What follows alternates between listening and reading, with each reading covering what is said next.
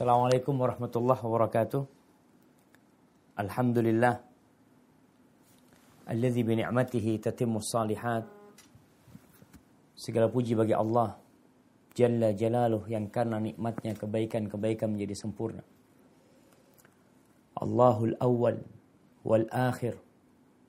Allahul zahir wal batin. Hari ini kita masih bisa menghirup udara segar. Di tanggal 10 Muharram. Sebuah hari yang sangat mulia. Di mana Allah pada hari ini kira-kira 3000 tahun yang lalu itu menyelamatkan Nabi Musa alaihissalam bersama kaumnya dari kejaran Fir'aun dan bala tentaranya. Bukan hanya diselamatkan, tapi Allah Jalla Jalaluh menunjukkan sebuah nikmat yang agung. Mukjizat yang besar buat Bani Israel. Di mana lautan terbelah menjadi jalan kering sebanyak 12 jalan.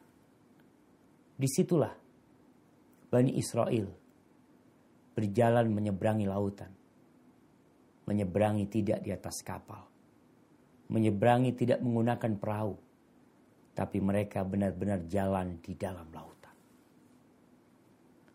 Allah tunjukkan kepada Bani Israel kebesaran Allah. Di mana setelah Bani Israel sampai ke daratan, laut itu kembali seperti semula. Sedangkan di dalam dasar lautan terdapat, Fir'aun dan bala tentaranya. Sebuah nikmat yang akhirnya Bani Israel menjadikan tanggal 10 itu tanggal untuk berpuasa. Sebagai bentuk syukur kepada Allah Jalla Jalaluh. Karena Allah mengatakan, La in syakartum, la azidannakum. Kalau kalian bersyukur, aku akan tambahin buat kalian. Wala in kafartum inna azabi. Tapi kalau kalian kufur, tidak mensyukuri nikmat, maka sesungguhnya azabku itu pedih, kata Allah. Akhirnya Rasul Shallallahu Alaihi Wasallam ikut berpuasa di tanggal 10 Muharram. Beliau mengatakan nahnu Musa minhum. Kita lebih berhak dengan Nabi Musa daripada mereka. Di mana Bani Israel menyakiti Nabi Musa, mengganggu Nabi Musa, bahkan mereka merubah agama Nabi Musa. Sedangkan kita umat Islam melanjutkan perjuangan Nabi Musa dengan Nabi kita Muhammad sallallahu alaihi wasallam mengajak umat kepada tauhid dengan syariat Nabi Muhammad sallallahu alaihi wasallam. Maka jangan lupa hari ini yang berpuasa untuk mengingat kenapa dia berpuasa. Ada fadilah diampuni dosa sepanjang satu tahun yang lalu. Ingat dengan fadilah tersebut. Tapi ingat hari ini hari dimuliakannya Nabi Musa bersama kaumnya. Kemudian bagi yang tidak bisa puasa, maka tetap niat sebenarnya untuk berpuasa. Yang datang bulan bagi wanita, dia berharap, ya dari sejak kemarin andai tidak datang tuh haidnya, dia akan berpuasa. Insya Allah akan dapat pahala puasa. Kemudian masih ada kesempatan untuk mendapatkan pahala puasa dengan tidak berpuasa. Yaitu dengan memberi buka orang yang berpuasa. Rasulullah sallallahu alaihi wasallam mengatakan man fattara iman falahu mithlu ajri. Barang siapa yang memberikan buka kepada orang yang puasa, maka dia akan mendapatkan pahala yang sama dengan orang yang berpuasa. Jangan disia-siakan kesempatan ini di mana kita punya tetangga berpuasa, kirim makanan buat mereka. Kita melihat ada pesantren, ada sekolahan yang mereka berpuasa pada hari itu, kirim bekal untuk buka puasa mereka walaupun hanya sebutir kurma. Allahumma salli wa sallim ala sayyidina Muhammad wa ala alihi wa ashabihi ajma'in. Ya Allah, semoga salawat dan salammu senantiasa tercurahkan untuk baginda Nabi kita, Muhammad sallallahu alaihi wasallam. Keluarga beliau, putra-putri beliau dan seluruh sahabat Nabi. Semoga Allah meridhai kita bersama mereka. Amma ba'd. Jamaah rahimakumullah. Kita akan melanjutkan kajian kita dalam rangka mengenal Allah Jalla Jalaluh. Dalam rangka mencapai tingkatan agama yang berada di puncaknya, yaitu al-ihsan. Kita tahu tingkatan beragama, Islam, iman, dan ihsan. Rasulullah sallallahu alaihi wasallam ketika ditanya oleh Jibril, "Akhbirni anil ihsan." Kabarkan kepada aku, apakah ihsan?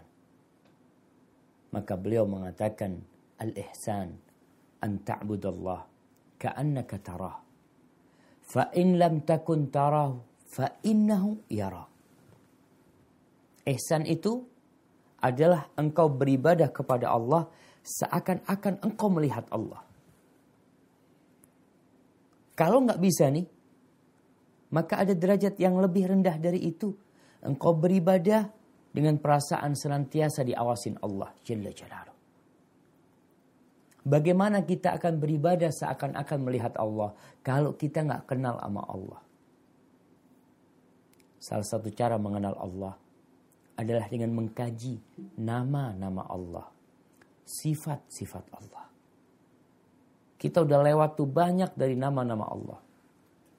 Wallahu alladzi la ilaha illahu alimul ghaibi wasyahadah huwa rahmanur rahim huwallahu alladzi la ilaha illa huwal malikul quddus السلام المؤمن المهيمن العزيز الجبار المتكبر. سبحان الله عما يشركون.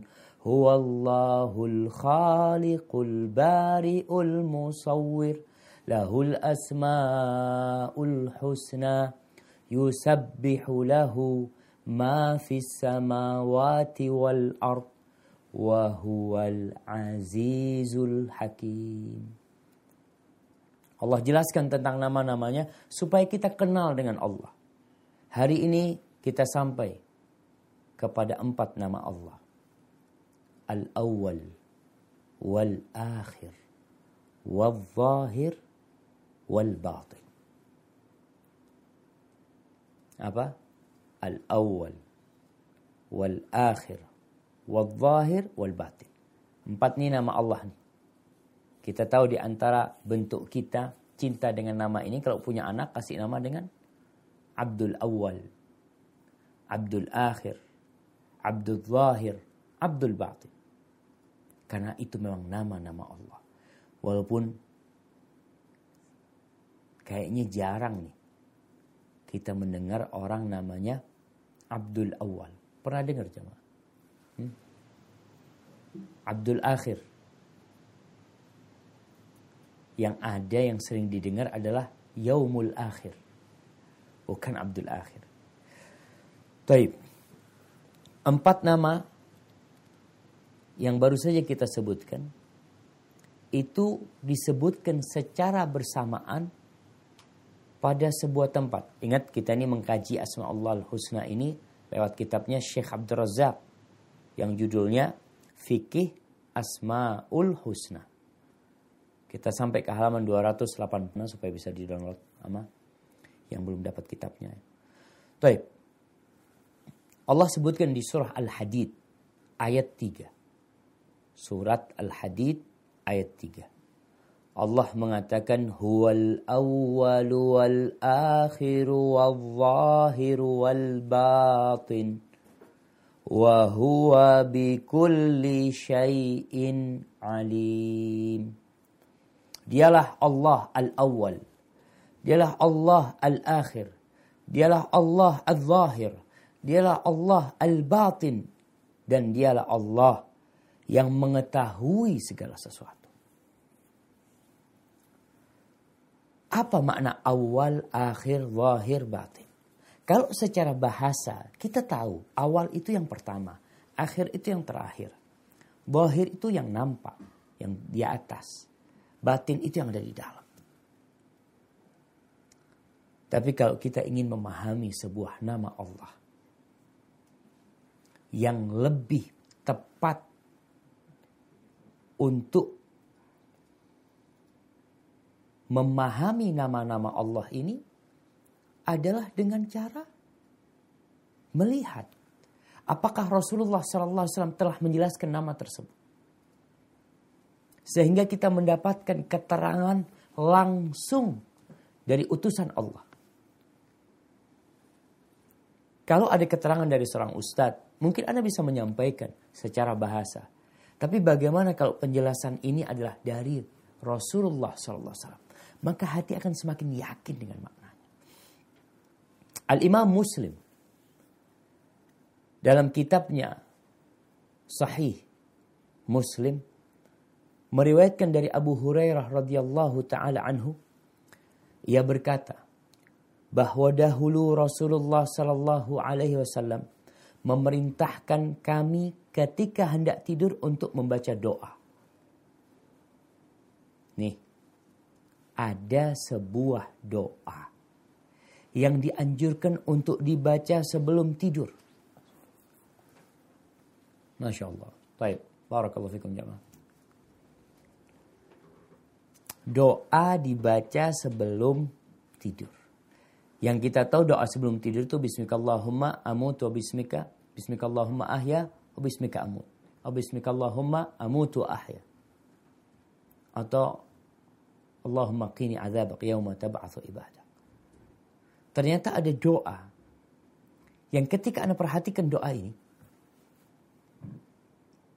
ini termasuk doa agar kita dilunasi hutangnya. Dibaca sebelum tidur. Karena ada orang-orang yang sulit tidur disebabkan memikirkan hutang. Dikasih nih sama Nabi alaihissalam doa yang agung yang mencakup nama-nama Allah yang indah yang kita diperintahkan untuk berdoa dengan nama-nama itu yang dipinta kita akan lihat nih doa ini. Nah, baik. Kalau mungkin ada jamaah yang bisa membacakan doa ini, silakan dibacakan.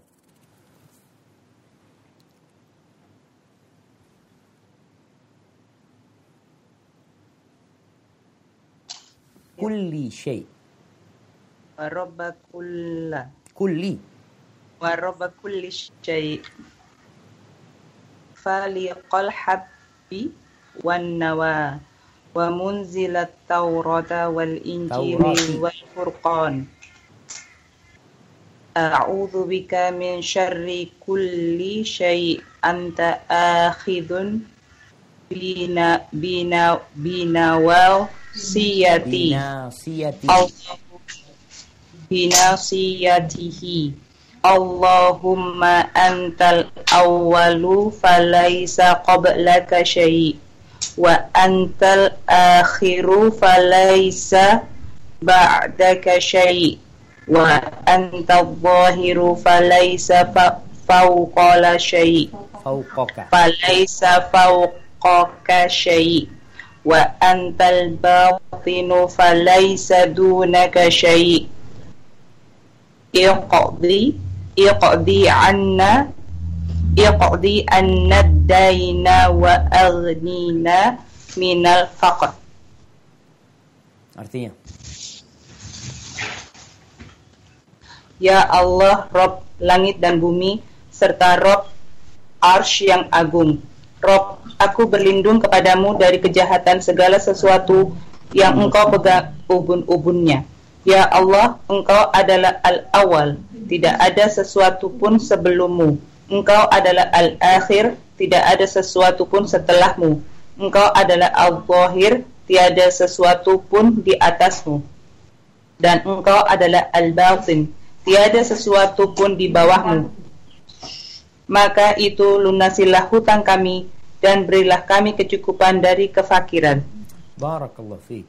Subhanallah jemaah. Dalam doa yang agung ini, yang mungkin sebagian kita meremehkannya atau sebagian kita baru pertama mendengarkannya atau sebagian di antara kita sudah pernah membacanya tapi tidak mengamalkannya tolong sebagai bentuk Iya, nasihat buat kita semua jemaah. Fadzakir fa inna dzikra tanfa'ul mu'minin. Kasih peringatan. Peringatan itu bermanfaat buat orang-orang yang beriman. Nabi SAW sebelum meminta, beliau memanggil nama Allah yang panjang sekali. Beliau mengatakan Allahumma rabbas samawat bal arshil azim. Yang ketiga dikatakan engkaulah Robnya arsh yang agung ini. Rabbana engkau Rob kami. Wa rabba kulli syai engkaulah Rob segala sesuatu. Nih lima nih. Yang keenam, faliqal habbi wan nawa. Engkaulah yang menumbuhkan butir tumbuh-tumbuhan dan juga buah-buahan. Wa munzilat Taurat wal Injil wal Furqan dan engkaulah yang menurunkan Taurat, Injil dan Quran. Tujuh tujuh macam panggilan kepada Allah. Namanya orang minta, ada adab dan etikanya nggak langsung minta. Baru setelah tujuh ini, Nabi berdoa. Mengatakan, A'udzubika min syarri kulli syai'in anta akhidun binasiyatihi. Ya Allah, aku berlindung dari kejahatan segala sesuatu. Ini orang mau tidur nih. Ada perasaan takut. Ada perasaan gak nyaman, khawatir. Orang mau tidur ada perampok, ada jin yang gangguin mungkin, ada binatang-binatang yang mungkin bisa mengganggu dia. Maka dia minta sama Allah perlindungan dari kejahatan segala sesuatu. Yang engkau memegang ubun-ubunnya. Karena semua ciptaan Allah. Kalau Allah yang mencukupin kita, selesai sudah. Selesai nih. Doa yang pertama. Lalu Allahumma Minta lagi nih. Antal awal. Ya Allah engkaulah yang awal. Yang pertama, falaisa qablaka syai. Ini penjelasan tentang nama Allah awal. Nabi yang menjelaskan. Tidak ada sesuatu, engkau yang pertama, nggak ada yang sebelum. Wa antal akhir, falaisa ba'daka syai. Engkaulah yang terakhir, tidak ada sesuatu yang sesudahmu, nggak ada. Artinya kalau bicara waktu, bicara waktu, maka Allah yang awal, nggak ada yang sebelumnya Allah. Allah yang terakhir. Ketika semua segala sesuatu berakhir, Allah tetap ada. Segala sesuatu yang ada, adanya adalah setelah Allah. Ini nama menunjukkan keagungan Allah Jalla Jalaluh. Tentang kekuasaannya, tentang keagungannya. Allahu Akbar. Kemudian wa antal batin falaysa fa, wa anta zahir falaysa fawqaka syai. Engkau lah yang zahir ya Allah. Engkau lah yang paling atas. Engkau lah yang paling nampak. Nggak ada sesuatu di atasmu. Nggak ada. Jadi kalau bicara tempat, Allah yang ada di atas. Dan Allah tidak butuh dengan tempat. Tapi Allah ada di atas arsy. Tinggi sana. Wa antal batin falaysa dunaka. Engkau lah yang batin. Tidak ada sesuatu pun di bawahmu. Artinya manusia di mana pun. Ingat. Allah itu mendengar. Allah itu tahu. Jadi kalau bicara tempat orang di mana pun. Ingat Allah tul batin. Kalau di tempat yang tersembunyi, di dalam gua, jangan dipikir engkau lepas dari pengawasan Allah. Allah itu al-batin. Nggak ada yang di bawah Allah. Jalla Jalaluh. Setelah menyebutkan empat nama ini dengan penjelasannya, pujian buat Allah, baru Nabi meminta. Mengatakan, Iqdi anna dain. Ya Allah, bayarkan utang-utang kami ya Allah. Subhanallah jemaah. Wa aghnina minal faqr. Dan berilah kami kecukupan dari kefakiran. Jemaah rahimakumullah. Itulah makna al-awwal dan al-akhir. Makna al-zahir dan al-batin.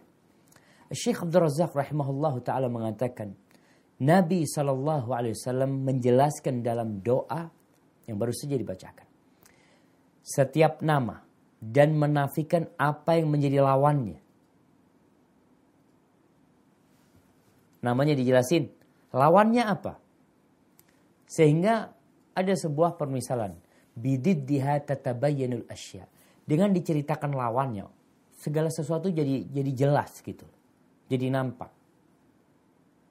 Kalau orang dikatakan manis, apa lawannya manis? Pahit. Oh, jadi dia semakin faham bahwasanya apa yang dimaksud dengan penjelasan tersebut. Hal ini adalah derajat penjelasan yang paling tinggi. Tempat berporosnya keempat nama tersebut adalah penjelasan cakupan Rob Tabaraka wa Ta'ala atas segala makhluknya. Allah tuh muhit. Allah tuh meliputi segala makhluknya. Nggak bisa ke mana-mana mereka.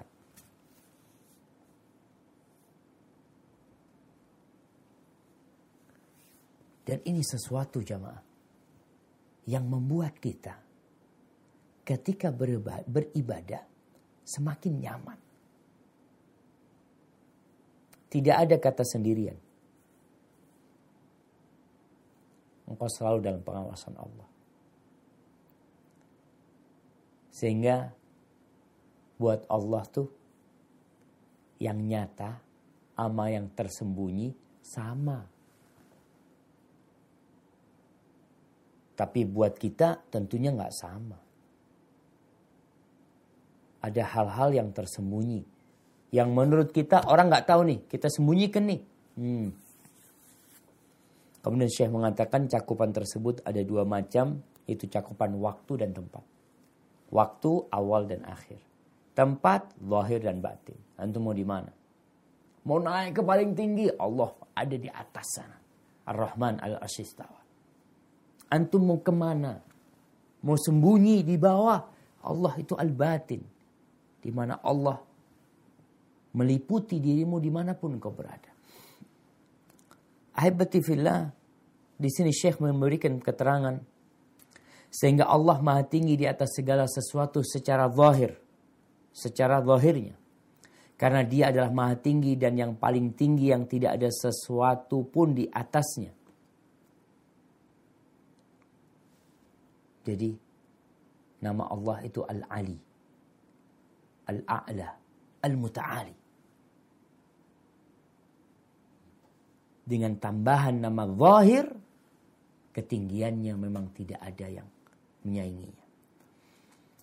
Kemudian disebutkan di sini anak kurang tepat ya dengan terjemahan dia bersemayam di atas arsy yang mulia. Karena bersemayam ini terjemahan dari istiwa. Yang sejatinya istiwa itu bermakna berada di atas dan tinggi di sana. Allah berada di atas arasnya dan Allah tidak perlu dengan arasnya. Allah menyebutkan sebagaimana sudah pernah kita bahas tentang ketinggian Allah ketika kita membahas nama Allah Jalla Jalaluh yang berkaitan dengan Al-Ali, Al-A'la, dan Al-Muta'ali. Secara kedudukan Allah, kehormatan Allah, kemuliaan Allah, nah Allah itu tinggi. Tapi secara zat Allah, Allah juga menyebutkan dirinya berada di atas tinggi, di atas arasnya itu jemaah. Jemaah rahimakumullah. Syekh menjelaskan di sini salah satu manfaat dari kita mengenal nama Allah. Di halaman 287 beliau mengatakan apabila seorang hamba telah mengetahui nama-nama yang agung tersebut. Ilmu nih. Karena kalau kita hanya menghafal nama-nama Allah tapi nggak tahu artinya, nggak paham dengan maknanya, maka kita hanya akan mendapatkan ya pahala menghafalnya saja. Tapi apabila dia mengetahui nama-nama yang agung tersebut dan mengetahui pula apa yang ditunjukkan olehnya yang berupa kesempurnaan, keagungan, dan cakupan, maka wajib baginya untuk bermuamalah dengan setiap nama tersebut sesuai dengan konsekuensinya yang berupa kerendahan dan penghambaan. Baik. Anda mau tanya sama jemaah. Ada empat tingkatan menghitung asma Allah al-husna. Siapa yang masih ingat?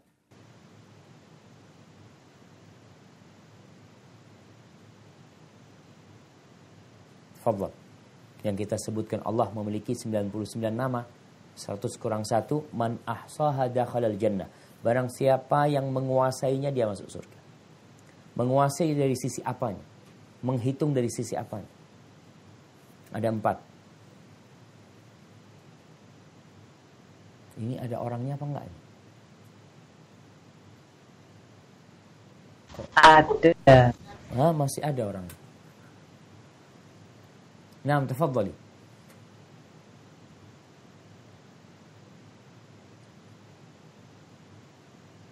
Assalamualaikum Ustaz. Waalaikumsalam warahmatullah.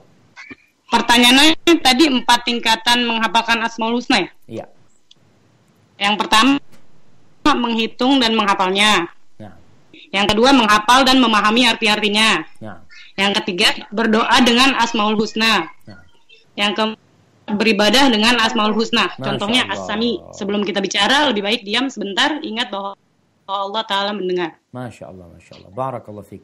Nah, kasih hadiah tuh. Nazwa Basalamah Ustaz. Sama kita. Barakallah fiqh. Nah, jelas ya, Ma. Syekh Abdul Razak mengingatkan di sini, setelah kita mengetahui, maka wajib bagi kita sekarang ini untuk mengamalkannya. Dalam kehidupan ini, dalam bentuk apa? Rasa takut. Dalam bentuk penghambaan. Ketika ruku tuh, kita tahu nih, kita memang rendah di depan Allah. Ketika kita berdiri dari ruku, kita menyebut nama Allah. Sami Allahu liman hamidah. Menyebut sifat Allah. Allah mendengar orang-orang yang memuji dia. Karena konsekuensi dari nama-nama Allah ini ketika diamalkan, hamba ini akan sampai tingkatan al-ihsan tadi. Menjadi waliullah yang dicintai Allah Jalla Jalaluh. Beliau mengatakan, Syekh Abdul Razak, dengan mengetahui makna permulaan bagi Allah sebelum adanya segala sesuatu. Dahulunya dia dengan karunia dan kebaikan sebelum adanya sebab-sebab semuanya menuntut untuk diesakannya Allah dengan kerendahan dan memohon perlindungan tidak menoleh kepada yang lain atau tawakal kepada selainnya serta menuntut untuk dikosongkannya segala ketergantungan terhadap sebab-sebab dan menoleh kepada sebab-sebab itu menuju kepada ketergantungan kepada zat yang darinya semata pemberian dan bantuan sebab karunia Allah mendahului segala sarana dan sebab. Nih jamaah. Taib mau buka usaha. Konsultasi. Cari tahu. Apakah tempat usahanya ini bagus atau tidak. Strategis atau tidak. Nah, ada usaha. Seorang yang buka toko, ya dia harus membangun tokonya, harus belanja, harus jualan, buka jam sekian sampai sekian. Itu sebab-sebab untuk mendatangkan rezeki. Nah, tapi engkau harus tahu yang memberikan rezeki itu al-awwal. Al-awwal itu Allah.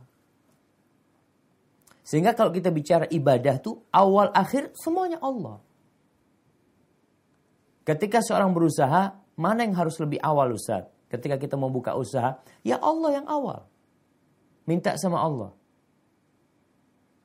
Orang bertawakal, oke, tawakal itu Ustaz kan usaha dulu Ustaz. Nah, tetap Allah, Allah yang pun tetap Allah.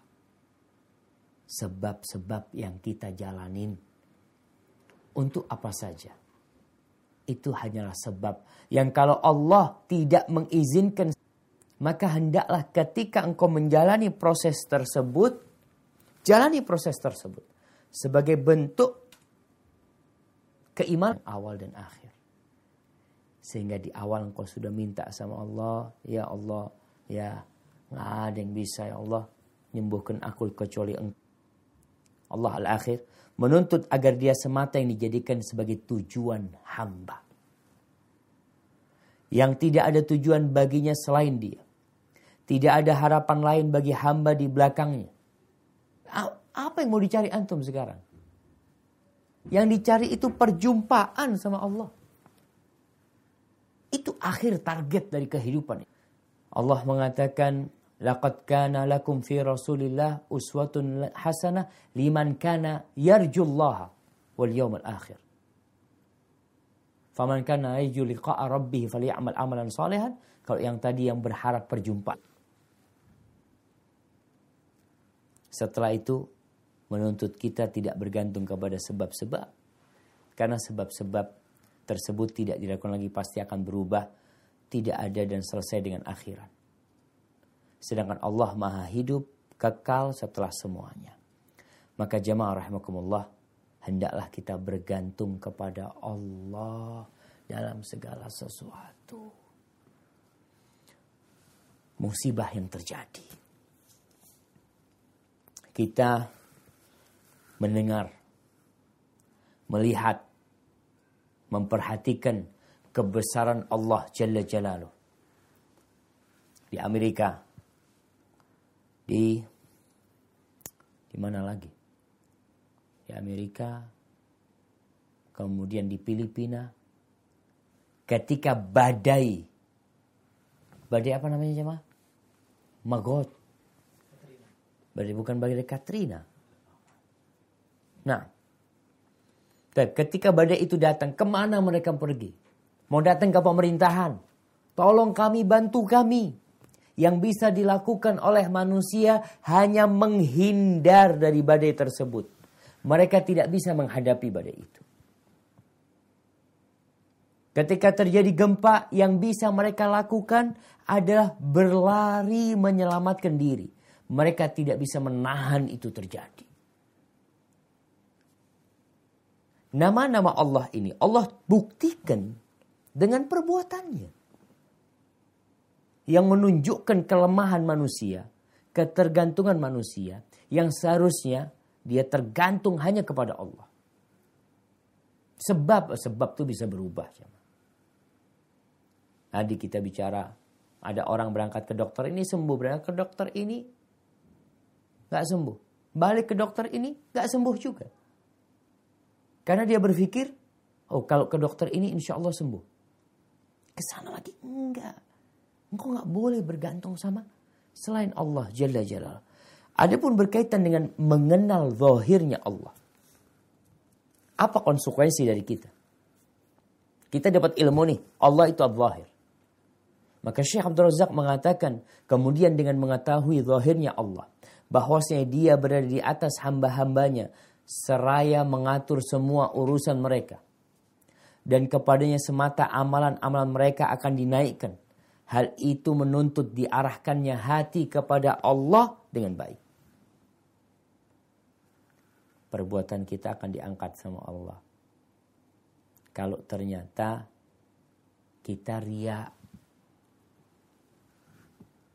kita berharap pujian, kita memang beramal soleh, tapi ada syahwat dan nafsu yang masuk dalam amal soleh tersebut. Ya Allah, Allah marhamna ya Allah. Wallahi ana lihat jemaah ya. Memang ketika beramal dan di situ ada syahwat, itu lebih giat kita mengamalkannya. Sedangkan amalan yang di situ ada sesuatu selain Allah, Allah akan tolak. Maka dengan mengetahui zahirnya Allah ini, di mana menuntut diarahkannya hati kepada Allah dengan baik. Kesempurnaan kerendahan di hadapannya, tunduk kepadanya, dan kepada keagungannya, dan berdoa kepadanya semata, bukan kepada selain Allah. Orang-orang yang melakukan kesyirikan, mereka itu menyebutkan Allah dengan makhluk yang lemah sekali. Terkadang memang akal itu nggak masuk ya. Nggak bisa mencerna perbuatan kesyirikan itu. Seperti yang dilakukan di beberapa tempat. Mereka mengkeramatkan pohon. Mereka mengkeramatkan binatang. Mereka mengkeramatkan hutan. Mengkeramatkan lautan. Mengkeramatkan gunung. Akal nggak terima. Benda mati engkau sembah. Yang nggak bisa berbuat apa-apa yang tidak bisa memberikan manfaat dan mudarat kepadamu. Engkau doa sama dia. Sedangkan engkau tinggalkan Allah Jalla Jalaluh. Tapi itu yang terjadi. Allah berfirman nih, coba dibaca. Di surat Al-Had ayat 62.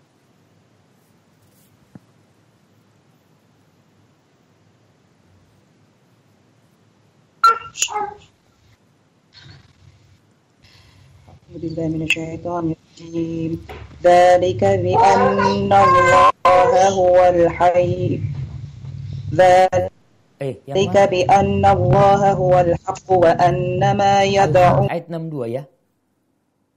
Oh, ini salah jemaah. Al-Had ayat 63. Nah, العلي الكبير nah. Lanjut. Demikianlah kebesaran Allah karena Allah dialah Tuhan yang hak dan apa saja yang mereka seru selain dia itulah yang batil dan sungguh Allah dialah yang maha tinggi maha besar. Baik, ayat 63.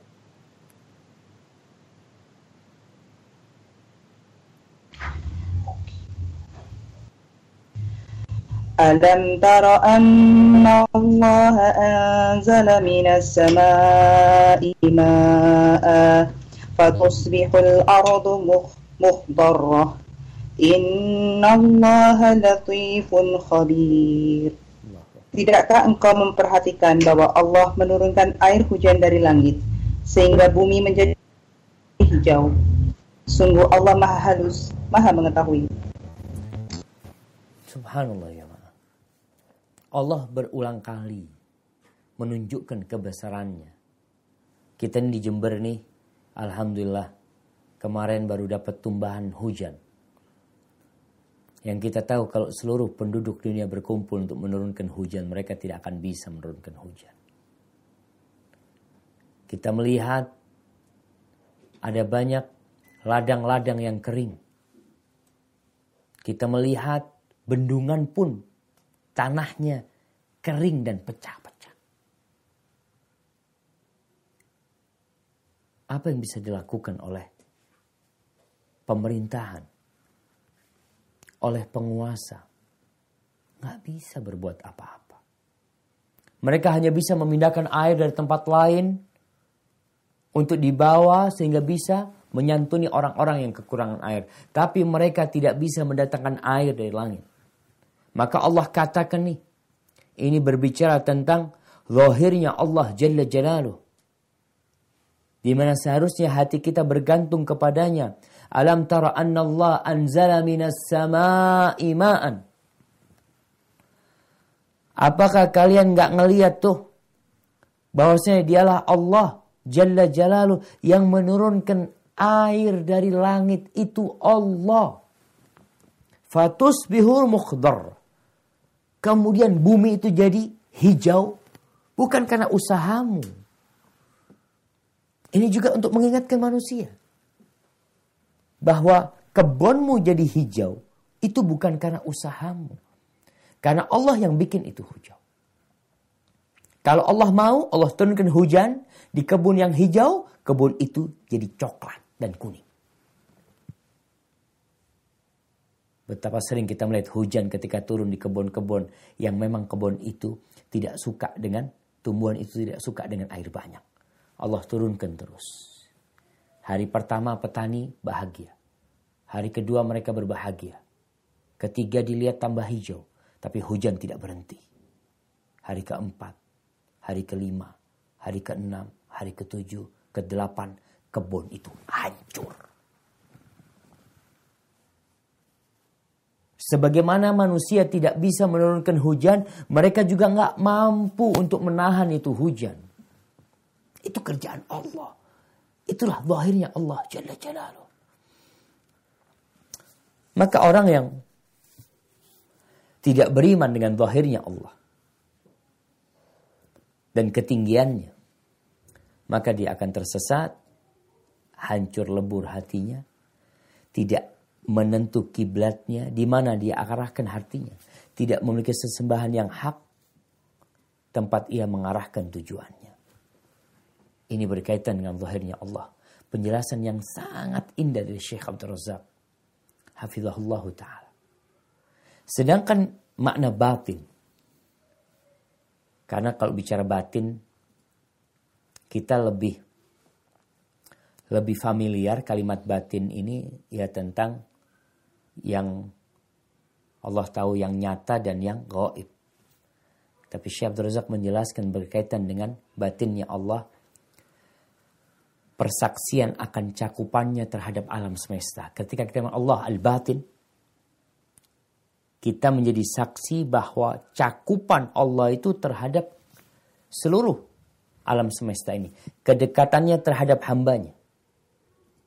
Ilmunya akan segala hal yang ada di dalam batin. Rahasia-rahasia dan sesuatu yang tersembunyi. Semua itu menuntut disucikannya jiwa kalau lahirnya Allah tadi kita tahu amalan kita diangkat nih. Allah bakal tahu tuh. Tapi Allah tuh batin. Sebelum amalan itu diangkat Allah udah tahu tuh. Karena Allah al-batin. Maka ketika kita tahu itu menuntut kita untuk menyucikan jiwa kita. Diperbaiki, diperbaikinya rahasia. Kita semua punya rahasia. Perbaiki rahasia tersebut. Kalau rahasia tersebut dosa, segera bertobat.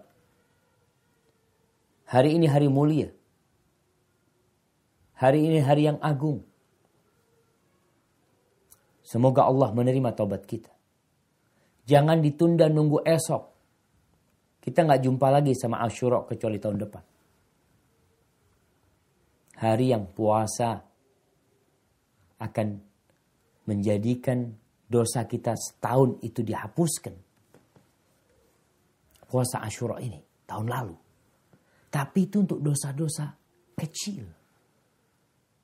Adapun untuk dosa besar, pendapat yang lebih kuat itu memerlukan taubat dari kita. Dituntut kita untuk menyesali perbuatan itu, meninggalkannya dan berazam untuk tidak mengulanginya. Yang masih melakukan riba mungkinnya, yang masih suka ribain orang, yang yang berzina, yang durhaka sama orang tuanya, yang memutuskan tali silaturahimnya. Ada orang-orang Masya Allah secara bohir bagus dia. Dihormatin dan dihargai oleh manusia. Padahal dia punya rahasia, dia telah putus silaturahim dengan kakaknya, dengan adiknya, dengan keponakannya, dengan pamannya. Perbaikin Allah itu al-batin. Boleh engkau menampakkan diri baik. Tapi Allah tahu dengan rahasia. Maka dikatakan di sini, bersihkan batinnya, dijernihkannya hati, lalu dimakmurkannya dengan keimanan dan ketakwaan.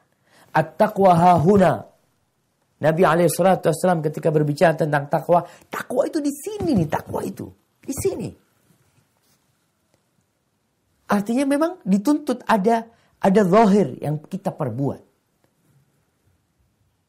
Tapi ingat, sumbernya itu dari hati. Ketika hati kita kotor, lalu kita menampakkan kebaikan, suatu saat hati-hati akan dibongkar sama Allah. Akan dibongkar.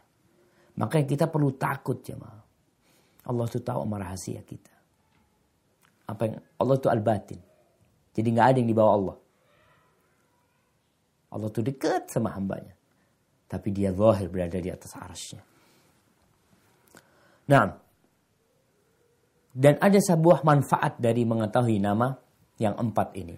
Syekh Abdul menyebutkan bahwasanya keempat nama tersebut mencakup kumpulan pengetahuan tentang Allah dan kumpulan penghambaan kepadanya pengetahuan tentang Allahnya yang kembali kepada nama-nama Allah dan pengetahuan tentang hamba kita. Kita harus tahu diri siapa sih antum ini sebenarnya. Antum tuh hamba. Sebagaimana juga dapat memutuskan was-was yang dapat membinasakan. Keraguan-keraguan yang bisa mematikan. Yang dilontarkan oleh setan di hati manusia dengan tujuan untuk membinasakan dan memalingkan dirinya dari keimanan. Kita kadang-kadang punya was-was. Wallahi sahih jamaah. Anak kadang kala ada tuh perasaan-perasaan. Bagaimana menghilangkan perasaan tersebut? Ini ada riwayat dari Abu Zumail Samak bin Al-Walid. Dia berkata, ini seorang tabi'in datang menjumpai Abdullah bin Abbas. Dia punya masalah. Ada was-was di hatinya. Dia mengatakan kepada Abdullah bin Abbas radhiyallahu taala anhu Beliau mengatakan Sa'altu Ibn Abbas faqultu ma syai'un ajiduhu fi sadri. Apa nih sesuatu yang aku dapatkan di hatiku? Dapatkan sesuatu di, di dadaku. Lalu ditanya sama Ibn Abbas. Ma huwa? Ma huwa? Apa yang kau dapatkan di hatimu? Ibn Abbas nggak tahu. Maka dia bertanya. Ma huwa? Apa jawab Jawab orang ini, jawab tabiin ini, ma'atakallamu bihi. Dia mengatakan, enggak. Aku tidak akan bicara. Eh, enggak pantas dibicarakan aku yang aku dapatkan di hati ini. Enggak pantas dibicarakan apa yang aku dapatkan di hati ini. Dia bersumpah, wallahi enggak aku enggak akan bicara. Asyai'un minasyak. Apakah yang kau dapatkan itu sedikit keraguan? Maka orang ini ketika Ibn Abbas mengatakan itu dia ketawa. Berarti benar. Yang dia maksud ada sesuatu di hatinya itu keraguan. Yang memang ditebarkan oleh setan. Kadang kala setan itu datang, siapa yang menciptakan langit? Siapa yang menciptakan gunung? Allah. Lalu datang, siapa yang menciptakan Allah? Na'udzubillah min Keraguan itu ditebarkan. Apa kata Ibnu Abbas? Dia mengatakan, ya nggak ada satu orang pun kecuali kena penyakit itu. Nggak ada yang selamat kata dia. Karena memang setan itu yuwas wisu fi sudurin nas. Sehingga kita diperintahkan untuk minta perlindungan kepada Allah. Qul a'udzu birabbin nas malikin nas, ilahin nas, min syarril waswasil khannas. Kerjanya apa? Alladhi yuwaswisu fi sudurin nas. Ibnu Abbas mengatakan nggak ada satu orang yang selamat dari itu. Memang ini kerjanya setan. Terus Ibnu Abbas mengatakan kepada orang ini, bahwasanya Allah tuh menurunkan firman-Nya kepada Nabi alaihi salatu wassalam. Allah mengatakan kepada Nabi alaihi salatu wassalam, "Fa in kunta fi syakkin mimma anzalna ilaik" Ini kepada Nabi alaihi salatu wassalam. Maka jika kamu Muhammad berada dalam keraguan-raguan tentang apa yang kami turunkan kepadamu. Ini Nabi alaihi salatu wassalam. Fas'alil ladzina yaqra'una al-kitab min qablik. Engkau tanyakan kepada orang-orang yang membaca Alkitab sebelum, kepada orang-orang Nasrani, orang Yahudi, yang mereka mendapatkan kitab. Mereka tahu kitab ini diturunkan dari Allah Jalla Jalaluh. Walaupun akhirnya mereka merubahnya. Aku berkata lalu ia berkata kepadaku. yakni tabi'in ini mengatakan Ibnu Abbas akhirnya berkata kepadaku, apabila engkau mendapati sesuatu pada dirimu, fakul. Kalau engkau mendapatkan keraguan itu, apa yang kau baca? Bacalah. Huwal awwalu wal akhiru wal zahiru wal batinu wa huwa bikulli syai'in alim. Artinya selain kita minta perlindungan kepada Allah dari was-was yang ada dari godaan setan ini, kita baca ini kata Ibn Abbas. Untuk menumbuhkan keimanan kita.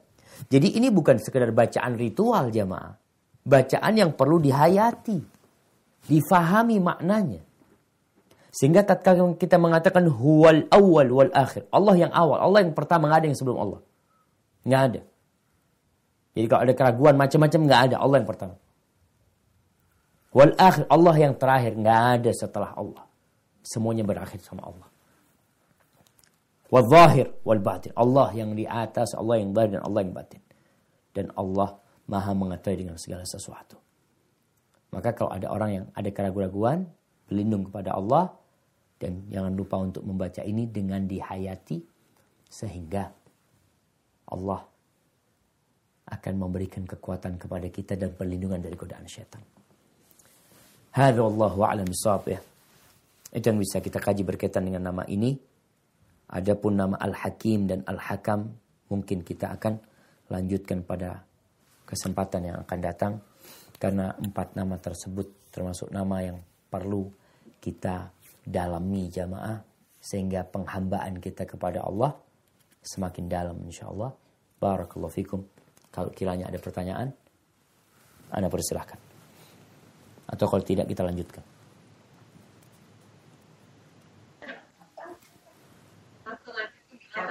Assalamualaikum warahmatullahi wabarakatuh. Waalaikumsalam warahmatullahi wabarakatuh. Pertanyaannya, ada yang mengatakan bila kita membaca awal awal atau al-akhir dan kita akan mendapatkan apa gitu. Akan mendapatkan Misalnya membaca apa? sekali atau 50 kali nanti kita akan mendapatkan rezeki. Apakah itu benar? Ada hadisnya Ustaz? Iya. Iya, barakallahu fiik jemaah. Jadi memang ada buku kumpulan Asma Allah Al-Husna. Yang di buku tersebut dikasih penjelasan. Penjelasan siapa yang membaca ini. Bukunya kecil, berbahasa Indonesia yang anak baca dulu ya. Kita juga dulu beli buku itu. Kita dulu mengamalkan buku tersebut. Ada Al-Awwal, Al-Akhir, semua nama Allah. Yang 99 itu dikasih komentar. Komentarnya tadi yang membaca 50 kali, akan dapat rezeki yang membaca ini. Ketika ditanya mereka, dalilnya apa? Kita ini beragamakan sesuai dengan arahan dari baginda Nabi kita Muhammad sallallahu alaihi wasallam. Kata mereka, ini nggak pakai dalil, ini pakai pengalaman, percobaan, sehingga dikenal dengan mujarrobat. Jadi, oh ini sudah terbukti nih, udah terbukti, bisa nih diamalkan nih. Tapi yang jadi masalah, kita ini mau beribadah sama Allah. Jadi memberikan ketentuan 50 kali, 70 kali, ini yang harus ada penjelasannya. Tapi kalau engkau mau mengatakan, bacalah al-awwal, ya awal, ya awal, ya akhir, ya wahir, ya batin. Kemudian kita berharapkan Allah memberikan rizki kepada kita. Maka nggak ada masalah. Karena memang Allah memerintahkan kita untuk berdoa, memohon kepada Allah melalui nama-nama Allah. Tapi kalau yang dikatakan tadi baca dengan hitungan tertentu, baca nama ini pada kondisi tertentu, di tempat tertentu, dengan bilangan tertentu, ini yang memerlukan memerlukan penjelasan dari Nabi SAW. Ketika membaca tanpa bilangan, bebas. Bacalah antum kalau memang lagi susah rizkinya, baca al-awwal, al-akhir, al-zahir, al-batin. Baca antum. Semoga Allah memberi. Baca al-razak. Berapa kali terserahlah. Mau baca berapa kali antum. Tapi Jangan lupa untuk menghayatinya karena Allah tidak menerima doa dari hati yang lalai umpamanya. Itu nggak ada masalah. Wallahu a'lam Mungkin itu yang Anda pahami.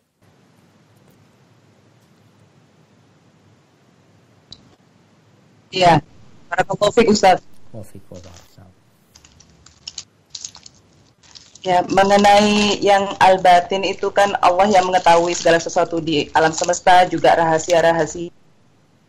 Ya um, ini kan kebanyakan yang ustadz tapi dukun fenomena saat ini tuh ustadz yang mereka bilang mungkin bisa pakai terawangan atau segala macam itu. Um, itu mohon penjelasannya lebih dalam ustadz. Ya gitu. Nah barakallahu fik. Subhanallah jemaah manusia ini ingin mengetahui yang gaib dia ingin mengetahui masa depan. Sehingga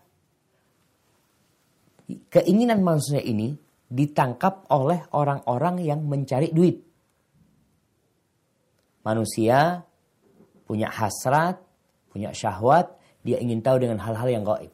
Berkaitan dengan masa depan dia, dengan rizki dia, dengan apa. Akhirnya ada pelaku-pelaku yang melihat, oh ini kesempatan nih, ada anu ini. Ada apa istilahnya? Ada ya ada kesempatan untuk mencari rizki di sana. Maka mereka membuatlah kalau yang ingin tahu ini ini macam-macam datang ke dia. Padahal ini orang, ini orang dengan nasib dirinya dia nggak tahu. Bagaimana mengetahui nasib orang lain? Namun di sini ada peran jin yang memberikan bisikan-bisikan kepada dia. Memang ada berita-berita langit yang sebelum diutusnya Nabi Muhammad SAW ketika turunnya Al-Quranul Karim itu jin berusaha untuk mencari berita-berita dari langit. Benar berita yang didengar. Dia sampaikan kepada dukun ini. Disampaikan kepada dukun, kemudian sama dukun ini ditambahin beberapa kebohongan. Karena hanya satu yang benar, mau tidak mau harus ada informasi yang bohong supaya orang ya kalau tanya sama dia paling tidak dia mengira-ngira. Dan sejatinya nggak ada yang tahu yang gaib kecuali Allah Jalla Jalaluh. Kalau jin pun tahu, dukun pun tahu dari pemberitaan yang akhirnya nggak gaib buat dia itu. Karena dia dengar memang itu akan terjadi. Memang akan terjadi fulan seperti ini. Dia dengar dia sampaikan. Atau bisa jadi hanya kebohongan belaka. Terjadi di Jember. Ini cerita cerita abah anak. Jadi ada seorang seorang yang punya kedekatan dengan bupati pada waktu itu. Maka dia datang ke rumah bupati, dia adalah seorang yang ditokohkan di masyarakat, dihormati sama bupati. Dia tanya sama bupatinya, Pak, maaf mau tanya, kata dia. Siapa yang bakal naik pangkat nih, kata dia. Dia tanya nih. Oh fulan, fulan, fulan, fulan dikasih tahu. Sudah, berarti dia tahu bukan gaib buat dia. Akhirnya dia datang ke rumahnya, fulan-fulan yang disebutkan namanya. Datang ke rumah fulan pejabat nih akan naik pangkat dia. Datang kepada pejabat itu. Insya Allah, insya Allah antum nih naik pangkat nih insya Allah. Mudah-mudahan berkah. Dapat tiga hari betul naik pangkat cuma. Waduh, dia bahagia sekali. Dia berangkat ke tokoh itu. Oh, makasih banyak Pak, Masya Allah ternyata doanya Bapak dikabulkan Allah. Betul apa yang Bapak katakan saya naik pangkat dikasih. Semuanya itu akhirnya datang ke dia mulai tersebar di masyarakat. Bahwasanya fulan tuh bisa nerawang tuh. Bisa kelihatan sampai naik pangkat. Padahal sebenarnya kebohongan. Tadi. Ada yang lewat jin, yang lewat pemberitaan tadi. Jadi Allah mengatakan, Qul la ya'lamu man fis samawati wal ardil ghaib illallah. Ketahuilah tidak ada tahu, tidak ada yang tahu yang gaib di langit dan di bumi kecuali Allah. Kalau ada orang yang ucapannya itu menjadi kenyataan, ya itu hanya bertepatan saja. Pas saja. Karena ada salah satu paranormal yang mengatakan, oh nanti ini kalau negara dipegang fulan akan banyak bencana tahunnya ini. Oh betul banyak bencana. Hanya katakan, uh orang ini sakti ini. Seperti itu Allah alam Itu yang terjadi sebenarnya dan kita harus menghindari dari hal-hal yang berupa Eh, peramalan-ramalan yang diberikan sama orang. Tapi sekali lagi, kenapa ada peramal? Karena memang manusia ingin tahu tentang masa depan dia sehingga itu dimanfaatkan oleh mereka. Hadza wallahu a'lam nah.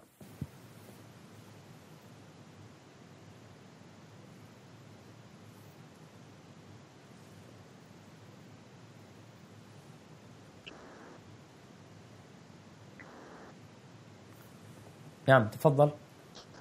Yeah.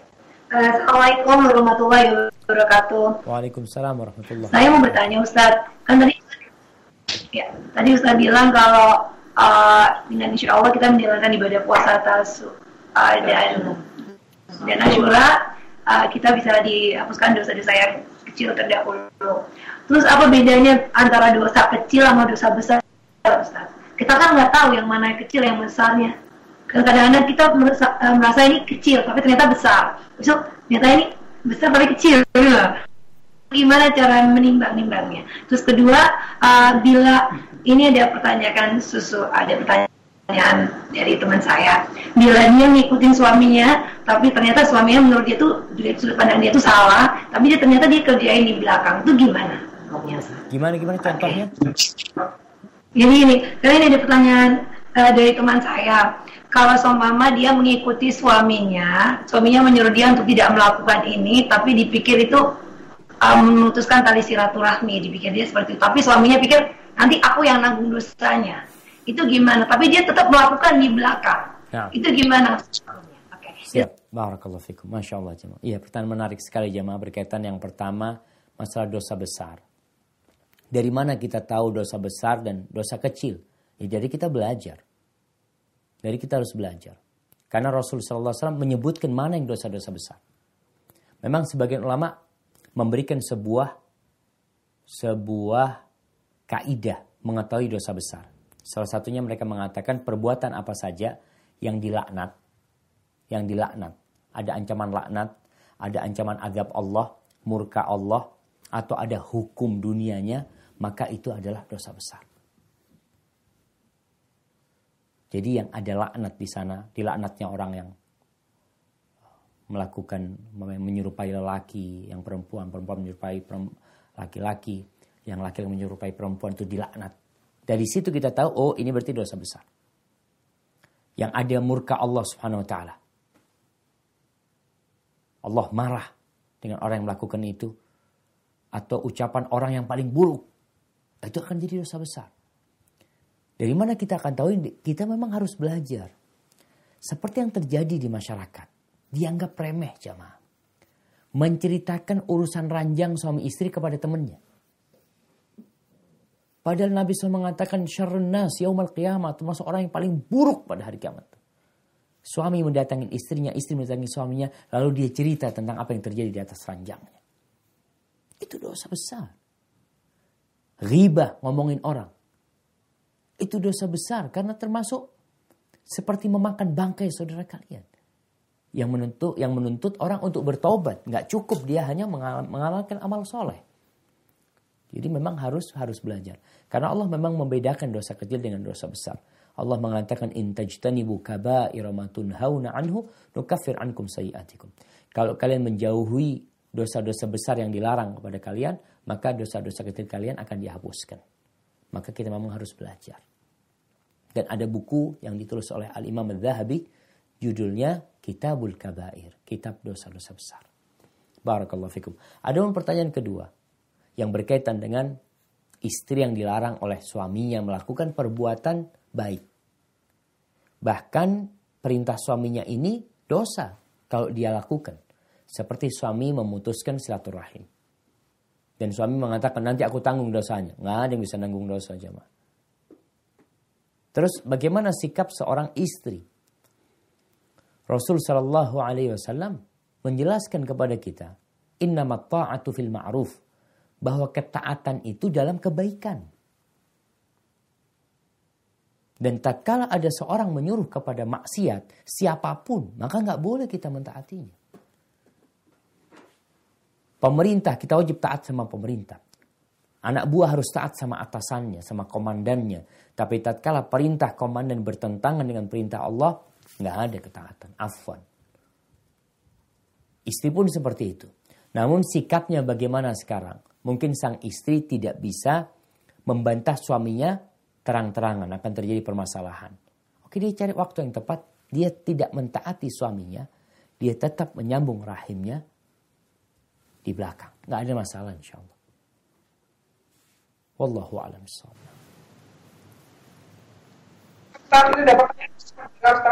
Gimana? Ada pertanyaan dari Nah, fadl. Bagaimana pendapat Ustaz tentang kitab Rotun Nasihin? Bolehkah kita jadikan kitab tersebut sebagai salah satu rujukan dalam tata cara beribadah? Kitab Durratun Nasihin. Iya. Nah, Iya, kitab Durratun Nasihin adalah sebuah kitab yang ditulis yang berisi fadilah-fadilah. Yang berisi keutamaan-keutamaan. Namun sayangnya kitab ini tidak memberikan penjelasan tentang kedudukan hadis yang disebutkan. Sehingga sebagian hadisnya itu adalah hadis yang sangat lemah sekali. Bahkan bisa dikatakan ya nggak bisa dipakai. Sehingga kitab Durratun Nasihin bagi orang yang memiliki kitab tersebut maka dia harus me, apa sih, mengecek hadis yang disebutkan di sana. Kalau tidak jangan. Karena kitab itu berkumpul semua yang sohi, yang doif, bahkan mungkin yang palsu, cerita-cerita banyak ada di sana, cerita-cerita yang tidak ada asalnya pun disebutkan di sana. Jadi pengarangnya itu hanya ngumpulin gitu loh. Dikumpulin dan banyak motivasi baik di sana, tapi yang jadi masalah kalau sudah bicara tentang sabda Nabi SAW maka kita tidak boleh menyampaikan hadis yang dhaif kecuali kita memberikan penjelasan kalau hadisnya ini dhaif. Tapi kalau kita menyampaikan seakan-akan itu sahih dan ini yang terjadi jamaah. Makanya banyak tersebarnya uh, hadis-hadis dhaif itu mereka mengambil dari kitab, contohnya mungkin dari kitab Duratun Nasihin. Dia berpikir, nih kitab ini kitab bahasa Arab Ustaz, Anda dapat di sana. Nah, tapi kan tetap harus dicek kebenaran hadisnya. Ini tugas para ulama. Sehingga ketika dapat satu informasi dari kitab Durratun Nasin, tolong dicek. Jadi kalau dijadikan rujukan termasuk bukan kitab rujukan tersebut. Bahkan kitab yang perlu masih dirujuk dengan kitab-kitab yang lainnya. Hadza wallahu a'lam Nah. Ya Ustaz, lagi Ustaz, boleh tidak kita apabila safar, sholat itu setelah sholat maghrib, karena sholat maghrib dengan isya jadikan satu Ustaz. Sholat witir. Iya. Iya, ini buat orang yang safar, dia sholat maghrib dan isya di jamak takdim. Sehingga selesai sholat isya dia. Bolehkah dia setelah sholat isya sholat witir? Gitu pertanyaannya. Iya, Ustaz. Iya. Boleh. Boleh. Kenapa? Karena dia sudah menyelesaikan sholat isyaknya. Dan waktunya, waktu isya itu waktu di malam hari. Dan akhir sholat adalah sholat witir. Sehingga ketika dia sudah menyelesaikan sholat isya, dia menutupnya dengan witir, tidak ada masalah. Karena waktu isyaknya sudah ditarik ke waktu maghrib dan dia melaksanakan sholat witirnya itu di akhir waktu setelah sholat isya. Sehingga yang dia laksanakan di waktunya. Artinya witir yang dia laksanakan itu memang di waktunya setelah sholat isya dan ketika itu dia menjamak isya kepada maghrib. Wallahu a'lam bishawab. Ya, barakallahu fiik Ustaz. Wafikum Nah. Ya, satu lagi ini pertanyaan Ustadz, um, saya punya teman, dia itu uh, warga bangsa lain, dia itu sangat mengkultuskan huruf Arab. Jadi itu meskipun bukan Quran, meskipun itu huruf wawu, dia itu sangat memuliakannya. Uh, mungkin ada cara dan tips yang bisa Ustadz uh, sampaikan karena banyak uh, orang tuh akhirnya nggak tahu pokoknya kalau sesuatu yang berbahasa Arab itu sepertinya ya sohih aja gitu. Padahal mungkin isinya itu bisa sihir bisa apa gitu Ustaz. mohon uh, bimbingannya. Jazakallah khairan. Ya subhanallah ma ini kembali kepada ilmu ya. Ana ana pernah mendapatkan potongan video di satu negara itu orang sana kencing sembarangan kencing sembarangan di tembok kencing macam-macam. Padahal dikasih tulisan nggak boleh kencing di sini atau tulisan mungkin anjing yang kencing di sini. Eh, itu nggak ada urusan buat dia. Di video orang-orang. Akhirnya mereka membuat uh, membuat uh, perubahan. Perubahan yang mereka lakukan larangan kencing itu ditulis dengan bahasa Arab. Mamnu'ut tabawul huna Mamnu tabaul Bahasa Arab pokoknya. Subhanallah. Nggak ada yang kencing sembarangan. Kenapa? Karena ternyata mereka memang menghormati tulisan Arab tersebut ya. Jadi memang tulisan Arab ini identik dengan Al-Quranul Karim. Karena memang Al-Quran diturunkan dengan bahasa Arab. Kita diwajibkan untuk menghargai bahasa Arab, menghormati bahasa Arab, bahkan menggunakan bahasa Arab tersebut. Tapi memang tidak boleh hulu, tidak boleh berlebihan. Jadi yang perlu kita obrolkan sama dia itu ya berkaitan dengan keutamaan bahasa Arab ini tidak bolehnya hulu umpamanya. Kalau memang tulisan itu tulisan Arab itu bisa jadi sihir kita sampaikan kepada dia. Kemudian juga mungkin bisa ditunjukkan ada buku-buku sihir. waktu Anda bawa koran bahasa Arab ke Indonesia, memang koran itu jadi bungkus. Akhirnya orang-orang ketika melihat itu, oh hati-hati, pikir dia Quran memang. Karena itu yang uh, biasa mereka tahu. Bahkan sebagian ngomong, Ustadz, kalau plat nomor di Arab itu dibawa ke Indonesia, kayaknya jadi hiasan dinding Ustadz. Padahal itu plat nomornya mobil gitu ya. Seperti. Maka tugas kita yang memberikan penjelasan kepada dia, yang pertama, bagus. Kita sampaikan kepada dia bahwa penghormatanmu kepada huruf Arab itu sesuatu yang indah. Dan kita harus menghargainya. Karena dengan huruf itu Al-Quran ditulis. Tapi yang tidak diperbolehkan adalah uh, berlebih-lebihan hulu. Sehingga kita perlu kasih contoh sama dia. Ada tulisan-tulisan yang memang seharusnya mungkin diinjak-injak tulisan tersebut. Dibakar tulisan tersebut. Karena tulisan tersebut isinya adalah kesyirikan umpamanya. Maka itu yang perlu kita datangkan dia contoh-contoh yang menunjukkan bahwasanya uh, kesyirikan pun ditulis dalam bahasa Arab umpamanya. Karena yang namanya orang-orang Arab pada waktu itu yang melakukan kesyirikan, maka tulisannya tulisan Arab di antara mereka. Tapi jangan sampai kita membuat dia akhirnya tidak menghargai bahasa Arab. Kita tetap harus menghargai bahasa Arab. Menghargai huruf Arab itu, tapi tidak berlebih-lebihan. Yang berlebih-lebihan itu akhirnya ya Ya semua yang berlebih-lebihan jamaah. Jadi tidak baik. Wallahu a'lam bisawab. Naam jamaah. Yang itu ya, ya semua yang berlebih-lebihan. Baik. Pertanyaan terakhir. Ya, uh, masalah uh, azab kubur, Ustaz. Uh, yang meninggal hari Jumat atau bulan puasa katanya tidak ada azab kubur. Apakah itu yang artinya? Apakah ada azab saja? Nah, iya berkaitan dengan orang-orang uh, yang mati pada hari Jumat yang dikatakan insya Allah selamat dari azab kubur. Ya mudah-mudahan berharap tersebut. Memang kalau yang hari Jumat, Anda pernah membaca hadisnya. Yang meninggal pada hari Jumat itu insya Allah akan diselamatkan dari azab kubur. Dan yang perlu dilihat juga adalah kondisi orang ini. Contohnya seperti ini. Yang minta sama Allah, Allah akan kabulkan. Itu janji Allah. Ad'uni astajib lakum. Minta kepadaku, aku akan kabulkan. Tapi ada orang berdoa nggak dikabul-kabulin sama Allah. Ternyata ada syarat dan ketentuan yang tidak terpenuhi sama dia. Jadi bicara mati hari Jumat itu juga ini ini Allah alam.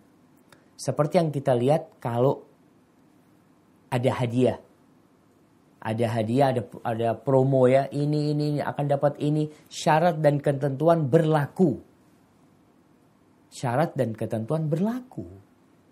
Jadi yang mati hari Jumat, ya harapannya dia insya Allah husnul khatimah. Dan mudah-mudahan diselamatkan dari azab kubur. Tapi ada syarat dan ketentuan berlaku. Kalau orang itu mati hari Jumat, betul matinya hari Jumat, tapi dia pelaku kesyirikan. Umpamanya. Apakah akan berlaku itu? Wallahualam, kayaknya akan berlaku. Makanya kita kalau ada orang soleh mati hari Jumat, harapannya kita husnul khotimah. Kalau ada orang yang ya pelaku kemaksiatan, preman, macam tukang rusak, bahkan melakukan tindakan kesyirikan mati hari Jumat, ya harapan kita, ya Allah alam ya, perbuatan dia uh, seperti itu. Maka ya, kita husnudon dengan orang baik yang mati hari Jumat. Kalau ada orang yang mati hari Jumat, orang yang tidak benar, ya kita tetap ya mudah-mudahan kalau memang Allah dia mungkin mati husnul khatimah. Di akhir hayatnya dia bertobat kemudian Allah kasih dia mati husnul khatimah wallahu alam bisawab kita tidak bisa memberikan kepastian hal itu.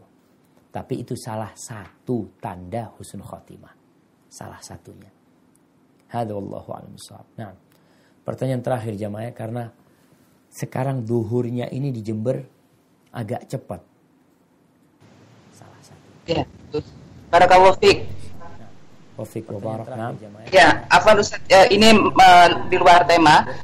Jadi di sini ini sekarang lagi ada um, kalau belanja itu di kayak di supermarket kalau belanja di atas 30 dolar itu dapat hadiah gitu Ustaz. Di di sini ini tapi hanya berlaku jika dia itu sudah uh, sudah belanja di atas kelipatan 30 dolar. Nah, terus uh, hadiahnya itu mainan kecil-kecil gitu, Ustaz. Nah itu kalau momennya berlaku jika dia itu ada orang karena pengen set belanjanya itu lengkap, nah, dia itu kan tuker-tukeran sama orang lain. Nah tapi ada orang yang menawarkan, saya minta punya kamu ini, kamu saya, saya kasih dua. Itu kira-kira diperbolehkan atau tidak, sama orang lain. Nah, tapi ada orang